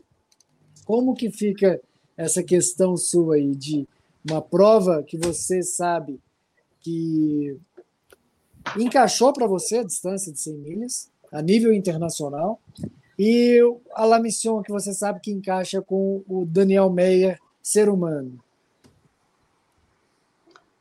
É, cara, eu, eu acho que o que. se fosse pensar na perfeição, para mim, para melhor performance, hoje, hoje, do jeito que eu. É, o Daniel de hoje, a, é, pensando em melhor performance em prova, a prova que seria a prova perfeita seria a distância da 100 com o percurso da La Mission. Então, se um dia tiver 100 milhas La Mission, cara, é, aí, aí realmente não tem nada mais para mim do que, do, do, que isso, né? É, eu ia até outra coisa que eu ia dizer, um percurso que talvez seja o, mais para mim, pensando em terreno e altimetria, seja o Mestre Álvaro, que desde a primeira edição, quando lançaram, queria fazer é, só que é uma prova mais curta. Mas é extremamente travado, né? Então, e acho que foi ano passado que os caras aumentaram a distância, então ficou 50 e alguma coisa. Foi esse ano, foi esse ano né? Foi 50 mil e pouco. Isso, é, então, é, isso dali, cara, tava, isso ali para mim era um delírio, né? pensar em fazer essa prova com essa distância e aquele nível, aquele grau de, de dificuldade técnica, de, de travasseira. É, mas é isso, cara. A, as provas que ainda existem poucas provas no Brasil que são do jeito que eu que eu mais gostaria de correr, que é com distância mais elevada e bastante desnível e terreno técnico, né? É, eu vejo direto as provas que, que tem a rodo na, na Europa ali e fico só babando, né? Então, mas nós temos muitas provas é, é, pensar assim lindas provas no Brasil e, e, e agora em, em, parques nacionais de montanha e tal e, e, até percursos técnicos, mas nós temos muito pouca coisa, muita pouca oferta, e claro, porque tem pouca gente, né, tem pouco público para isso, né, para as provas longas né, de montanha. Né. É, mas eu adoro, eu, se fosse pensar assim, distância, são as 100 milhas, cara, por isso que também o TMB de Chamonix, é, a, a, a prova mãe lá, a prova rainha, é, me chama tanto a atenção. 170 com 10 mil de desnível e com tudo que, que, que representa o TMB, aquilo lá eu ainda quero, quero demais fazer. E Pô, pensa e... na fissura sabendo que o, o Silvestrin vai fazer o 170, vai para lá no que vem, cara. E eu nem te falo, cara, porque vai Como eu um... queria estar tá lá, cara, como eu queria estar tá junto lá disputando esse negócio, cara. Vai ter uma Deus, tempestade cara. de brasileiros na 100 milhas. Então, cara, Brasília, Storm no, é... no, no Ultra Trail, cara. Brazilian Storm vai estar tá lá, cara. Você tinha que estar tá nessa onda, hein? Tinha demais, cara. Você que é da tinha praia de... tinha que estar tá nessa onda. você já está concorrendo, né? Que você acabou de correr a distância longa, né? Você... Pois é, Coloca então. seu eu... nome no sorteio, Dani. Vai que Não, eu vou, eu vou participar do sorteio, e aí é, é, é, complicado porque fica logo na sequência da La Mission, né? E eu teria que, se por acaso fosse sorteado, teria que fazer uma escolha muito difícil. Eu, Mas... acho, eu acho que você faz de novo a La Mission trequeando como treino para o TMB. E daria, cara, e daria, oh, encaixaria até. Encaixa. Um longão mas, trequeando na La mas, mas a vontade de fazer o TMB ano que vem, sabendo que vai ter esses brasileiros todos lá, cara, puta Puta merda, muita vontade de Ô, estar junto. Eu vou te falar, eu, eu, ia, eu ia tentar também correr o TMB o ano que vem para melhorar meu tempo. Eu acho que meu tempo foi muito. Eu consigo melhorar meu tempo. E eu nem vou, nem vou, cara. Eu vou lá para registrar esse momento, porque vai ser histórico. Vou lá para registrar, cara. Não pode passar Caramba. em branco. Não posso olhar para mim. Eu tenho que olhar para mim como mídia nesse momento. Sim, e vai ser história. E, cara, cara. Você e, tem que estar tá e lá. eu olho pra, e eu, e eu olho, estudo, analiso aquela prova, cara, e nada me não tem nada que me tira da, da cabeça que, que eu posso fazer é, que eu posso fazer sub 25 horas lá, cara. Não, Pô, não... tranquilo que faz, Isso dá, cara, isso dá, isso é viável, cara. Eu também acho, concordo contigo, e eu acho que se você focar nisso daí, eu acredito que você vai fazer, vai se surpreender mais do que qualquer outra coisa, cara. a, a sementinha. eu acho, sério, eu acho que, que vai ser um, grande ano, o ano que vem vai ser um grande ano para a performance brasileira no TMB. Pô, tomara, cara, tomara mesmo. Eu acho que vai ser bem, bem legal. É, mas falando já, então, em provas de três dígitos, é, eu queria que você falasse e explicasse um pouquinho essa relação sua com Paraty, né, cara? Que você teve campeão na, na 100 milhas e essa baita performance agora nesse recomeço do Daniel Meyer correndo a, a Paraty BioTMB 100K e colocando um top 10 aí no currículo numa prova daquela. Fala pra gente como foi voltar a Paraty, cara. Ah, cara, porra é, voltar para ti é reviver muita coisa, reviver momentos intensos, sentimentos é, que vem à tona ali, não tem jeito, tá, tá entrando, na, tá, tá, tá andando naquelas ruazinhas ali com aquelas pedras históricas ali, muita coisa vem, vem na mente de novo e, e eu me apaixonei por Paraty, na verdade, antes ainda da, da 100, né? Eu tinha conhecido a reserva da Joatinga, Trindade Reserva da Joatinga, que, que faz parte do, do território de Paraty, e, cara, tinha me apaixonado pelo lugar. É uma península ali, e é um parque de diversão para quem gosta de, de trail. É, são montanhas de mais de mil metros à beira-mar, se debruçando no, no, no, no mar ali, com uma mata, uma floresta densa, maravilhosa, umas comunidades espalhadas por toda a península e uma rede de trilhas fantástica, um lugar assim, é, eu, eu me surpreendo que que até as pessoas não divulguem tanto a reserva do Joatinga, por exemplo, não foi falado a próprio TMB Paraty, não. É, Para mim é até impressionante que eu não eu imagino que eles tenham talvez tentado fazer um percurso que contemplasse a reserva da Joatinga, mas por algum motivo não, não, seja, não seja viável, cara. Não sei o que, que é. Mas eu, como organizador, jamais é, de, deixaria por, por opção, a reserva da Joatinga de fora do percurso do TMB Paraty. É, eu acho que cabe, não sei se tem algum outro problema ali com, com as comunidades, por ser uma reserva, enfim, não sei, mas aquilo ali tinha que fazer parte do percurso e aí poderia ser umas 100 milhas, cara, né? Poderia ter a categoria Concordo, 100 milhas em Paraty. É espetacular. Eu... Tu conhece, conhece a reserva do Joatinga, Cara, Então, um arrependimento Bruno, que eu tive conhece? nessa viagem. Não conheço. Um arrependimento que eu tive nessa viagem, porque eu fui com o Saliba e ele falou: cara, a gente chegou, a gente viajou quarta de noite, chegou quinta de manhã de carro. Ele falou: cara, você vai me deixar na, na entrada da trilha da travesseira Joatinga, eu vou ficar lá, acampar na praia e vou ficar rodar uns 70k lá na Joatinga e prometo chegar para a largada. Eu falei, fiquei doido para ir com ele e não fui, por causa da prova. Mas antes eu tinha uhum. saído e aproveitado com ele a, a travessia completa e eu não estava afim de correr a prova mesmo, vacilei. Enfim, e o Saliba falou a mesma coisa. Falou, cara, como que eles conseguem deixar aquilo ali de fora da prova? É então, impressionante é o, eu... o lugar.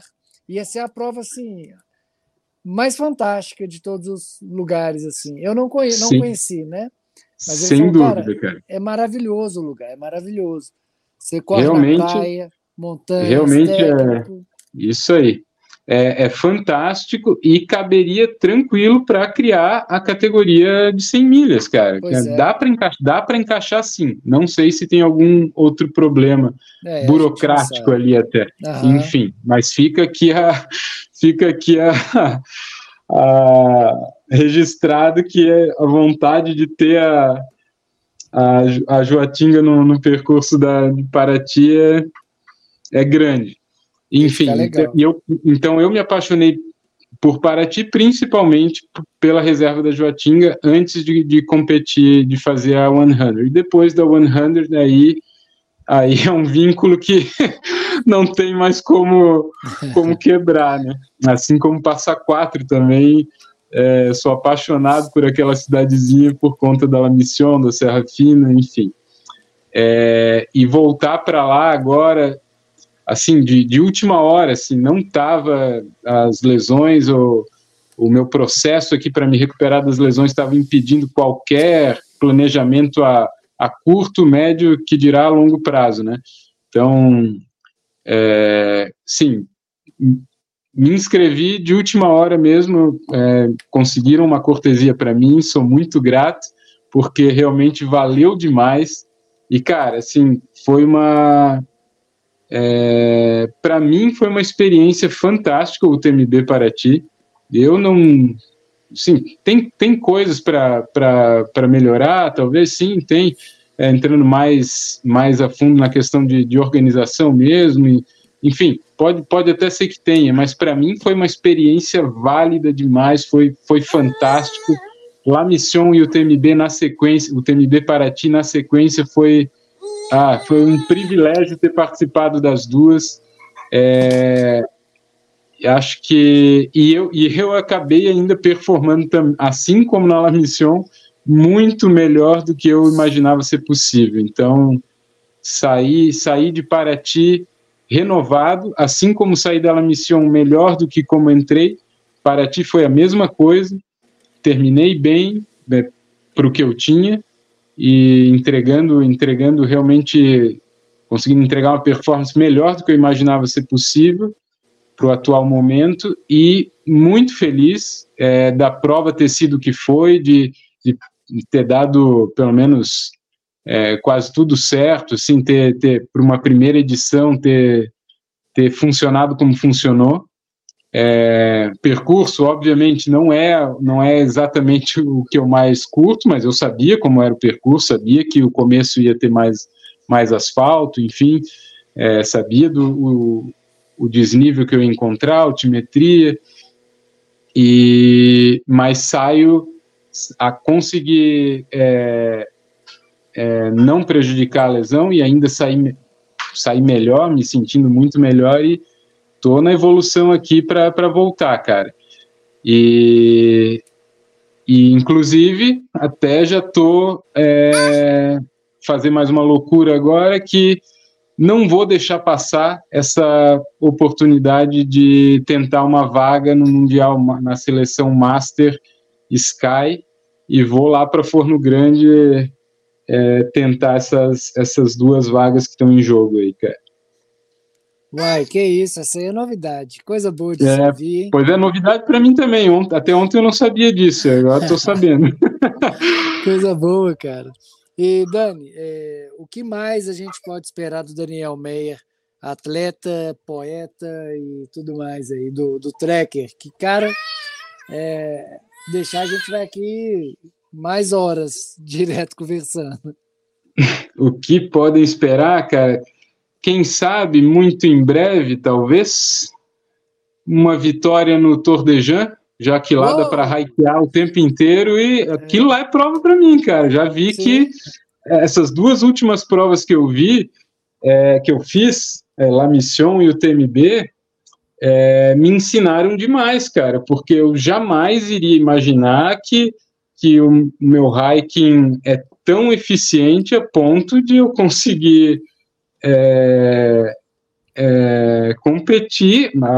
Agora em Paraty eu já estava podendo trotar no plano e tal, já é outra tocada, mas longe de poder dizer que eu estou correndo para valer, entende? Então é, é, realmente tudo que eu consegui em Paraty ali é, foi 80% é, é, por conta do hiking, né? Um hiking eficiente.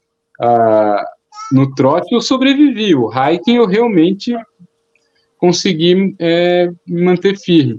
Então é um hiking, é, é uma habilidade que eu tenho, muito, acho que muito acima da maioria, e, e eu não canso fazendo isso, cara. e aí, num ambiente de montanha, eu me sinto muito bem, parece que eu estou sempre renovado e aprendendo a respeitar o meu ritmo.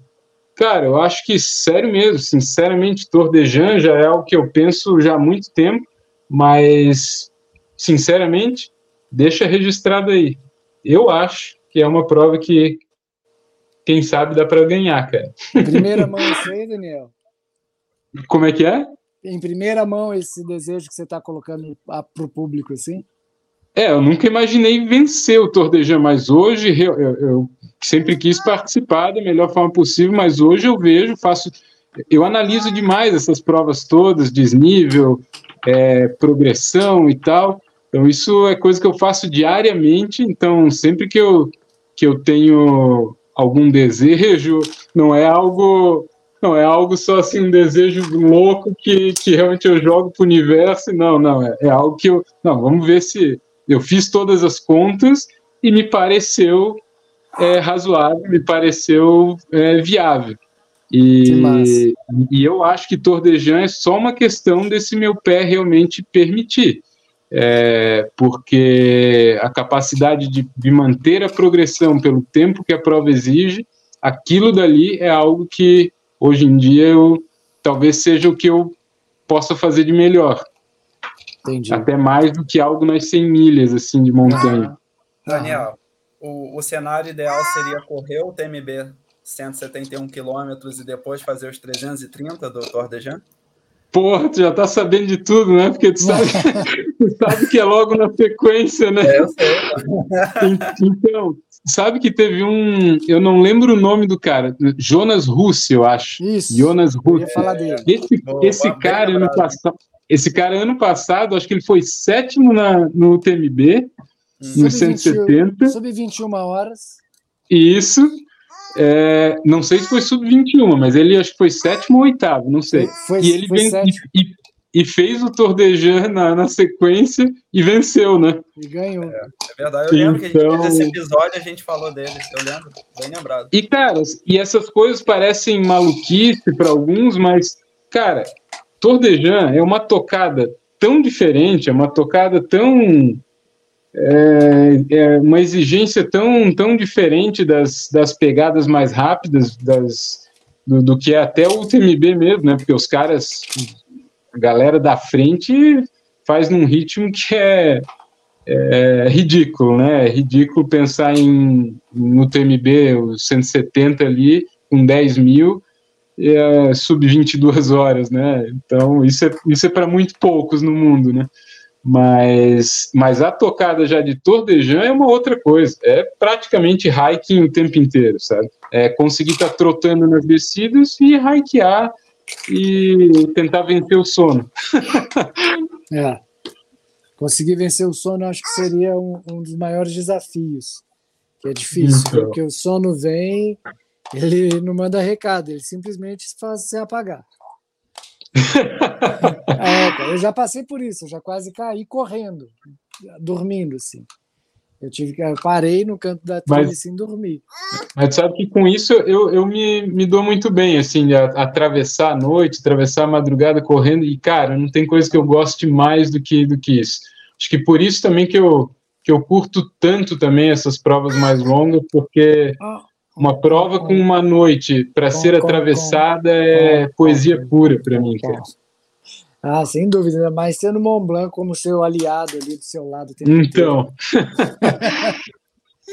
Eu acho fantástico. Ó, oh, Dani, caso você seja sorteado, contemplado com uma vaga no TMB, é, já fica o convite. A gente vai fazer o, o, o Tour do Mont Blanc em quatro dias é, umas duas Opa. semanas antes, para reconhecimento do percurso, para se apreciar, né? E olha, cara, é, eu fico lá de, de, low cost, né? Eu fico acampado lá.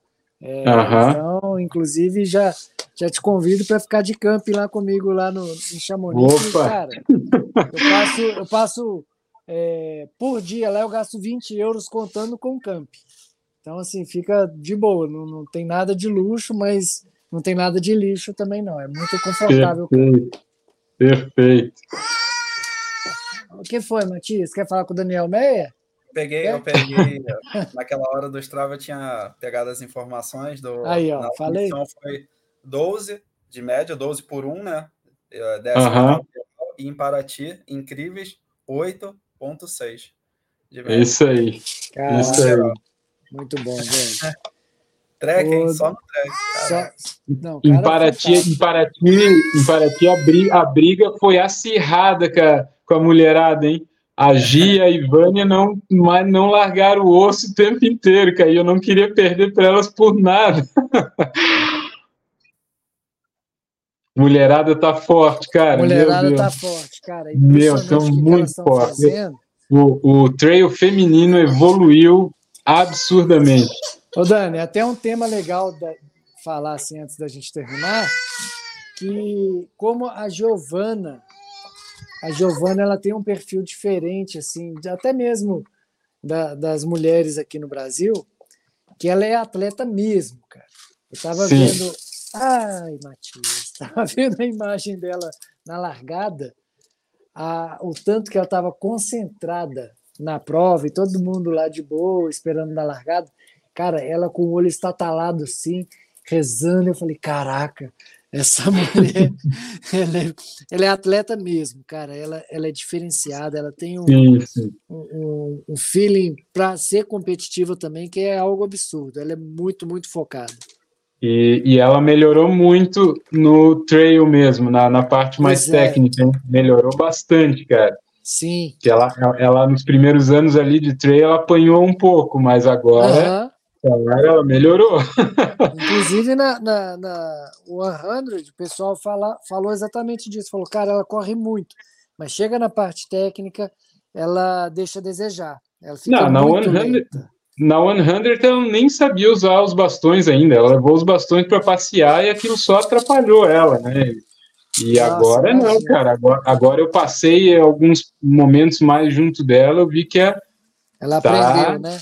Tá aprendendo e, e, e, tá correndo demais na trilha também agora, porque a mulher é um foguete no, no plano, né? Percurso Sim. rolado, não tenho o que dizer. Só faltava realmente isso, aprender a, e aprendeu, cara. Aprendeu e tá numa uma progressão incrível. E vai para 100 milhas no TMB. Pois é, então, cara, meu Deus do céu, tem que estar tá lá, Valmir, tem, tem que estar tá lá, lá, também. Vamos fazer Puta isso aí, cara, acontecer. Nó, vai ser lindo demais e eu não posso perder isso por nada. Acho que Mas... não poderia perder. Também acho. Aqui, ô Dani, cara, foi massa demais, cara. Tinha, tinha tempo que eu queria conversar contigo, é, falar, bater esse papo aqui mais aberto. Eu estava esperando, não o momento certo, mas é, eu sei que você estava vindo num momento muito ruim, que não seria nem bacana é, a conversa, assim, justamente por não estar no momento legal seu. E aí uhum. eu vi La Mission, vi Paraty, eu falei, ah, cara, vou convidar. Se ele falar que não, tudo bem, não tem problema, mas acho que está na hora de convidar e quem sabe acontece.